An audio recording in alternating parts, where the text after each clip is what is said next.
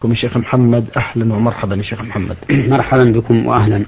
على بركة الله نبدأ هذه الحلقة برسالة وصلت من مستمع من العراق علي حاء عين يقول هل يصح تحنيط الطيور ووضعها في المنزل لغرض الزينة؟ الحمد لله رب العالمين وأصلي وأسلم على نبينا محمد خاتم النبيين وإمام المتقين وعلى آله وأصحابه أجمعين. الأصل في تحنيط الطيور بعد أن تذبح ذبحا شرعيا الأصل أنه جائز. لكن إذا كان في ذلك إضاعة للمال فإنه قد يمنع منه من هذه الناحية. لأن النبي صلى الله عليه وسلم نهى عن إضاعة المال وإضاعة المال صرفه في غير فائدة. أما إذا كان هناك فائدة مثل إطلاع الناس على مخلوقات الله عز وجل التي تدل على كمال قدرته سبحانه وتعالى وكمال حكمته فإن هذا لا بأس به لما فيه من المصلحة.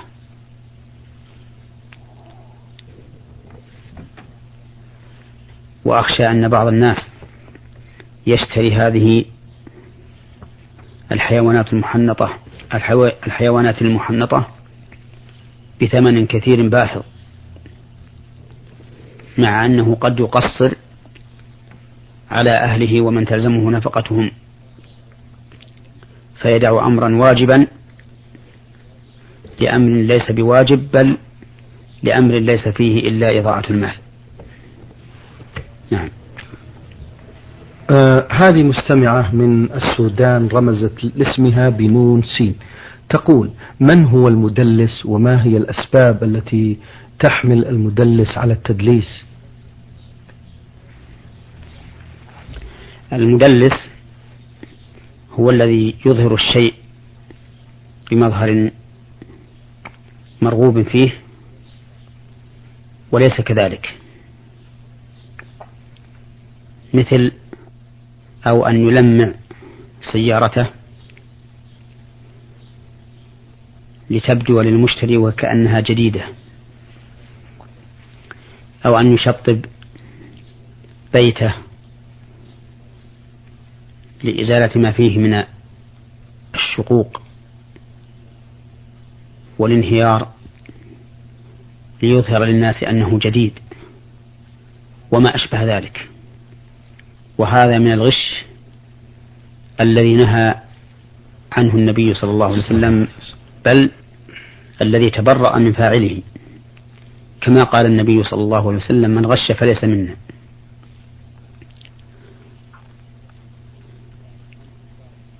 وإن كانت السائلة تريد بالمدلس المدلس في علم الحديث فهو لا يخرج عن المعنى الذي ذكرناه. وهو إظهار الشيء بصفة تستلزم قبوله. فإن المدلس في الحديث هو الذي يروي عن شخص لم يتلق منه الحديث مباشرة بصيغة تحتمل اللقي مثل أن يقول عن فلان وفلان لم يحدثه به لكن رواه عنه بواسطة. فيظهر للناس أن هذا الإسناد متصل لأن صيغته الظاهرة تقتضي هكذا وهو لم يتصل. وقد ذكر أهل العلم أن المعروفين بالتدليس لا تقبل منهم الأحاديث المعنعنة إلا إذا صرحوا بالتحديث. أي إلا إذا قال هذا المدلس عن من روى عنه حدثني فلان أو سمعت فلانا وما أشبه ذلك ففي هذه الحال يقبل إذا كان ثقة. أي إذا كان ليس سبب الرد فيه شيئا سوى التدليس. نعم. المستمعة من السودان تقول قرأت في بعض الكتب أن التسمي بعبد الحارث من الشرك. قولكم في ذلك فضيلة الشيخ مع بيان كيف يكون من الشرك. التسمي بعبد الحارث من باب إضافة العبودية إلى المخلوق لأن الحارث من أوصاف المخلوق. قال الله تعالى أفرأيتم ما تحرثون؟ وقال النبي صلى الله عليه وسلم أصدق الأسماء. حارث وهمام. والتعبيد لغير الله تعالى شرك. لأن العبودية لا تكون إلا لله وحده. فلا يجوز للإنسان أن يسمي ولده معبدا لغير الله. قال ابن حزم رحمه الله أجمعوا على تحريم كل اسم معبد لغير الله. حاشا عبد المطلب. يعني فإنهم مختلفون فيه. والصحيح أنه لا يجوز التعبيد ولا لعبد المطلب. وأما قول النبي صلى الله عليه وسلم أنا ابن عبد المطلب أن النبي لا كذب فهذا من باب الإخبار وليس من باب إنشاء التسمية. ولهذا لو قدر أن أحدا له والد معبد لغير الله وكان هذا الوالد لا يمكن تغيير اسمه فإنه يصح أن يقال هو فلان ابن عبد فلان أو ابن عبد الشيء الفلاني لأن هذا من باب الإخبار وليس من باب إنشاء التسمية. والمعروف عند أهل العلم أن باب الإخبار أوسع من باب الإنشاء. نعم. هذا المستمع فضل يقول من السودان يقول آه، هل يقتل الرجل إذا قتل ابنه؟ سمعنا من بعض الفقهاء بأنه لا يقتل الرجل إذا قتل ابنه بل تجب عليه الدية. جمهور أهل العلم لا يرون أن الوالد يقتل بولده إذا قتله عمدا. واستدلوا لذلك بدليل وتعليل. أما الدليل فالحديث المشهور لا يقتل والد بولده. وأما التعليل فقالوا إن الوالد هو السبب في إيجاد الولد فلا ينبغي أن يكون الولد سببا في إعدامه. وهذا هو الذي عليه جمهور أهل العلم. أي أن الوالد لا يقتل بالولد. وذهب بعض أهل العلم إلى أن الوالد يقتل بولده إذا علمنا علما يقينيا أنه تعمد قتله.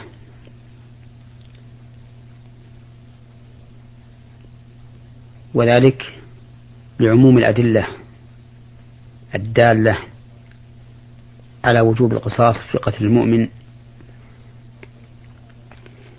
مثل قوله تعالى يا أيها الذين آمنوا كتب عليكم القصاص بالقتلى الحر بالحر والعبد بالعبد والأنثى بالأنثى. ومثل قوله تعالى وكتبنا عليهم فيها أن النفس بالنفس والعين بالعين. ومثل قول النبي صلى الله عليه وسلم لا يحل دم امرئ مسلم إلا بإحدى ثلاث الثيب الزاني والنفس بالنفس.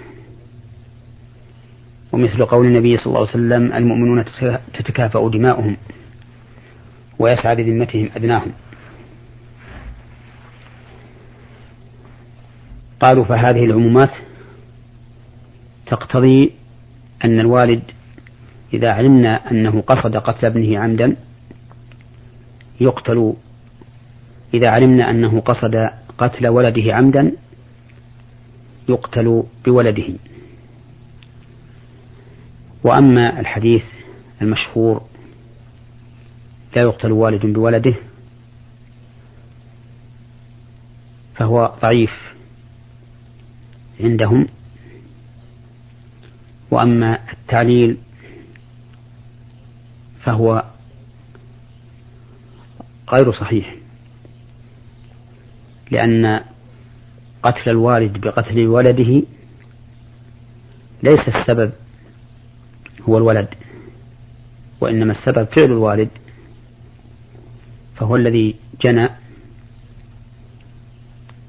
على نفسه في الحقيقة لأنه هو السبب في قتل نفسه حيث قتل نفسا محرمة. قالوا ولنا أن نقلب الدليل فنقول إن قتل الوالد لولده من أعظم القطيعة وأنكر القتلة إذ أنه لا يجرؤ أحد على أحد إذ أنه لا يجرؤ والد على قتل ولده حتى البهائم العجم ترفع البهيمة حافرها عن ولدها خشية أن تصيبه. فكيف يكون جزاء هذا الرجل الذي قطع رحمه بقتل ولده أن نرفع عنه القتل؟ وعلى كل حال فهذه المسألة ترجع إلى المحاكم الشرعية فليحكم الحاكم بما يرى أنه أقرب إلى الصواب من أقوال أهل العلم. وليفزع الإنسان إلى ربه عز وجل عند تعارض الآراء. يفزع يفزع يفزع إلى ربه عز وجل بأن يهديه صراطه المستقيم. وليقل اللهم رب جبرائيل وميكائيل وإسرافيل فاطر السماوات والأرض عالم الغيب والشهادة أنت تحكم بين عبادك فيما كانوا فيه يختلفون. اهدني لما اختلف فيه من الحق بإذنك إنك تهدي من تشاء إلى صراط مستقيم. وليستغفر الله عز وجل من ذنوبه فإن الذنوب تحول بين الإنسان وبين الوصول إلى الصواب. وقد استنبط العلماء ذلك أو وقد استنبط بعض العلماء ذلك من قوله تعالى إنا أنزلنا إليك الكتاب بالحق لتحكم بين الناس بما أراك الله ولا تكن للخائنين خصيما واستغفر الله إن الله كان غفورا رحيما. نعم. بارك الله فيكم. المستمع آه، فضل من السودان يقول هل يجوز أخذ أجر في قراءة القرآن وعلى الأذان وعلى الصلاة كإمام أم لا يجوز ذلك؟ الإمام يشغل منصبا دينيا عظيما.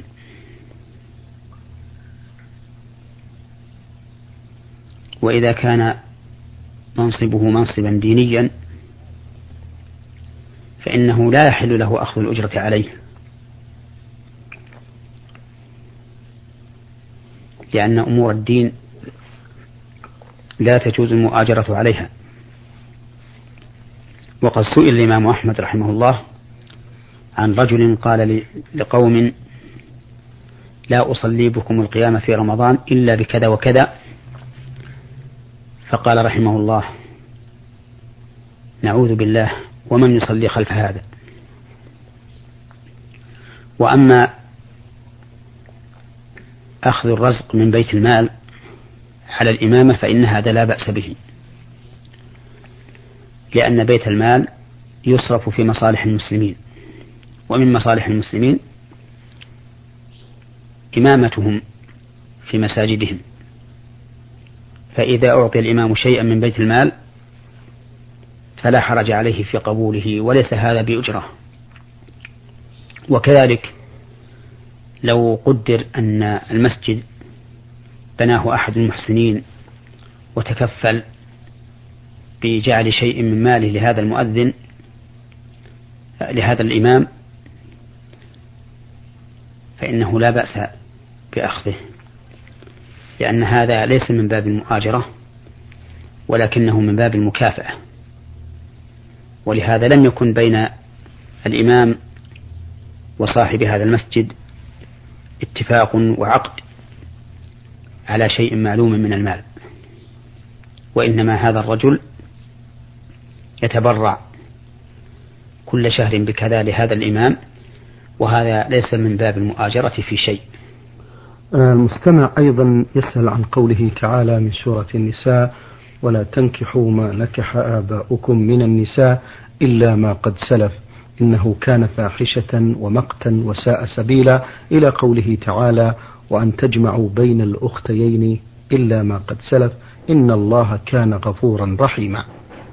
في هذه الآية الكريمة بين الله عز وجل المحرمات في النكاح. وأسباب التحريم يعود في هذه الآيات إلى ثلاثة أشياء. النسب والرضاع والمصاهرة. فقوله تعالى ولا تنكحوا ما نكح آباؤكم من النساء إلا ما قد سلف تفيد أنه لا يجوز للإنسان أن يتزوج من تزوجها أبوه أو جده وإن علا سواء كان الجد من قبل الأم أو من قبل الأب. وسواء دخل بالمرأة أم لم يدخل بها. فإذا عقد الرجل على امرأة عقدا صحيحا حرمت على أبنائه وأبناء أبنائه وأبناء بناته وإن نزلوا. وفي قوله تعالى حرمت عليكم آباء أمهاتكم حرمت عليكم أمهاتكم وبناتكم وأخواتكم وعماتكم وخالاتكم وبنات الأخ وبنات الأخت. بيان ما يحرم بالنسب وهن سبع الأمهات وإن علون من الجدات من قبل الأب أو من قبل الأم. والبنات وإن نزلن. من من بنات الابن وبنات البنات وإن نزلن وأخواتكم سواء كن شقيقات أم لأب أم لأم. وعماتكم وهن أخوات الآباء والأجداد. وإن علوا. سواء كن عمات شقيقات أو عمات لأب أو عمات لأم. فالعمات الشقيقات أخوات أبيك من أمه وأبيه والعمات لأب أخواته من أبيه والعمات لأم أخواته من أمه. والخالات هن أخوات الأم والجدة وإن علت سواء كن شقيقات أو لأب أو لأم. فالخالات الشقيقات أخوات أمك من أمها وأبيها والخالات لأب أخواتها من أبيها والخالات لأم أخواتها من أمها. واعلم أن كل خالة لشخص أو كل عمة لشخص فهي عمة له ولمن تفرع منه وخالة له ولمن تفرع منه. فعمة أبيك عمة لك وخالة أبيك خالة لك وكذلك عمة أمك عمة لك وخالة أمك خالة لك. وبنات الأخ وإن نزلنا سواء كن سواء كان الأخ شقيقا أو لأب أو لأم. فبنت أخيك الشقيق أو لأب أو لأم حرام عليك. وبنت بنتها حرام عليك. وبنت ابنها حرام عليك. وإن نزل. وكذلك نقول في بنات الأخت. فهؤلاء سبع من النسب. حرمت عليكم أمهاتكم وبناتكم وأخواتكم وعماتكم وخالاتكم وبنات الأخ. وبنات الأخت. وإن شئت حصرها فقل يحرم على الإنسان من النساء الأصول وإن علون والفروع وإن نزلن وفروع الأب والأم وإن نزلن وفروع الجد والجدة لصلبهم خاصة.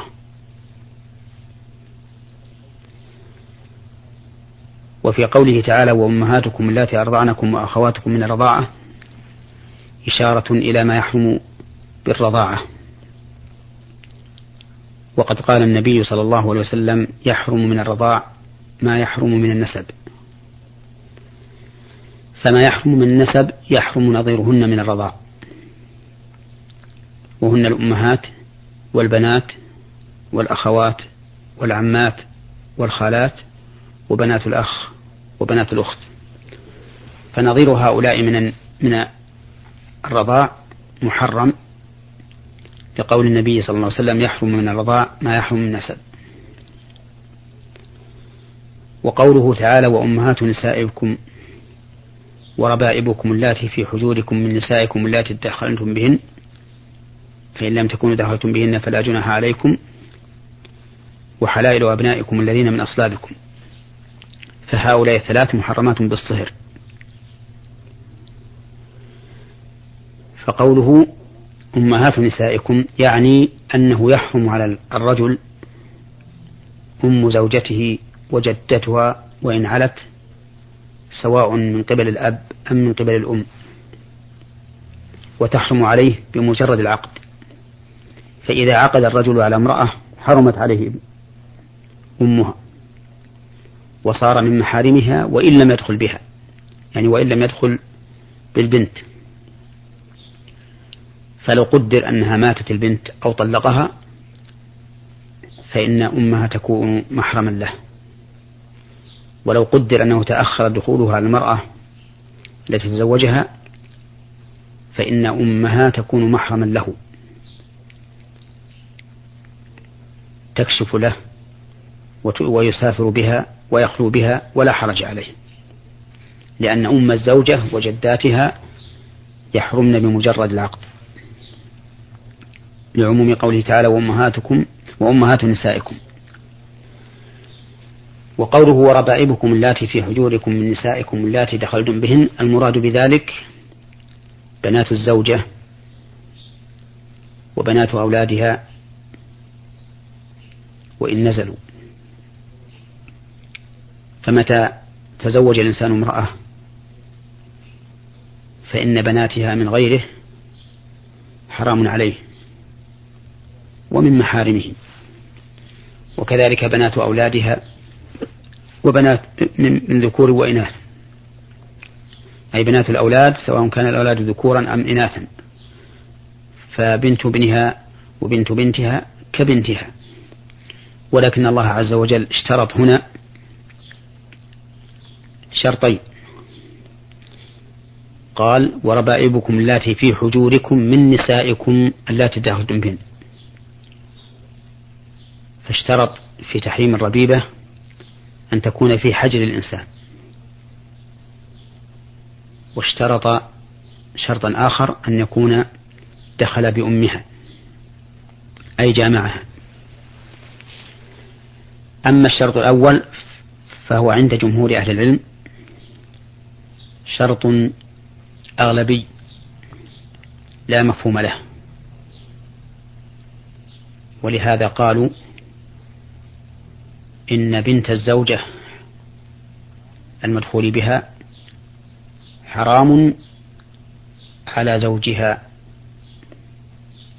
الذي دخل بها وإن لم تكن في حجره. وأما الشرط الثاني وهو قوله تعالى اللاتي دخلتم بهن فهو شرط مقصود. ولهذا ذكر الله تعالى مفهومه ولم يذكر مفهوم قوله اللاتي في حجوركم فدل هذا على أن قوله اللاتي في حجوركم لا يعتبر مفهومه.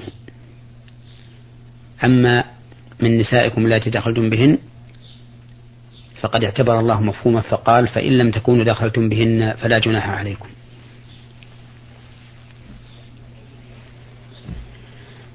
وأما قوله وحلائل أبنائكم الذين من أصلابكم فالمراد بذلك زوجة الابن وإن نزل حرام على أبيه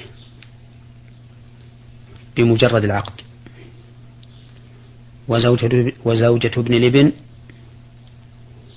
حرام على جده بمجرد العقد.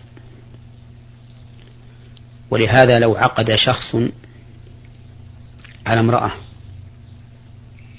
عقدا صحيحا ثم طلقها في الحال كانت محرما لأبيه وجده وإن علا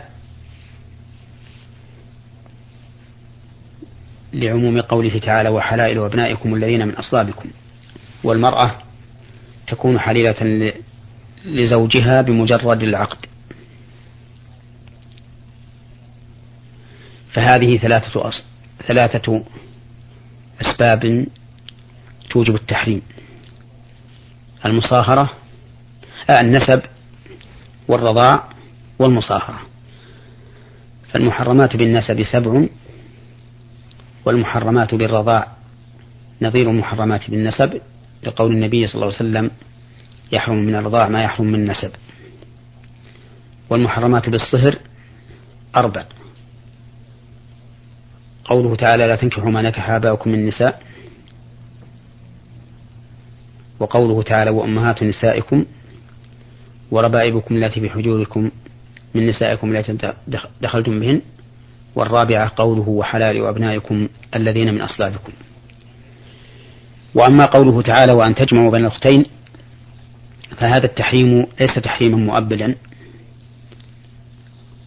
لأن التحريم هو الجمع. فليست أخت الزوجة محرمة على الزوج لكن المحرم عليه أن يجمع بينها وبين أختها. ولهذا قال وأن تجمعوا بين الأختين. ولم يقلوا أخوات نسائكم. فإذا فارق الرجل امرأته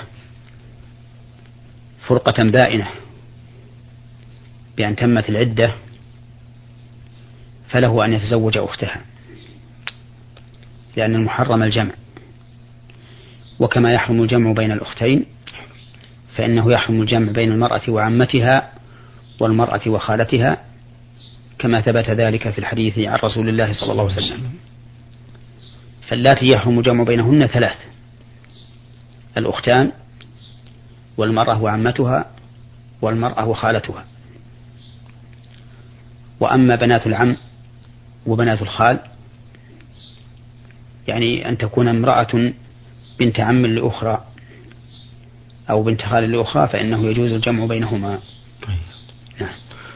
شكر الله لكم شيخ محمد وعظم الله مثوبتكم على ما قدمتم لنا وللإخوة المستمعين الكرام. أخوتنا الأكارم انتهت حلقة هذا اليوم من برنامج نور على الدرب.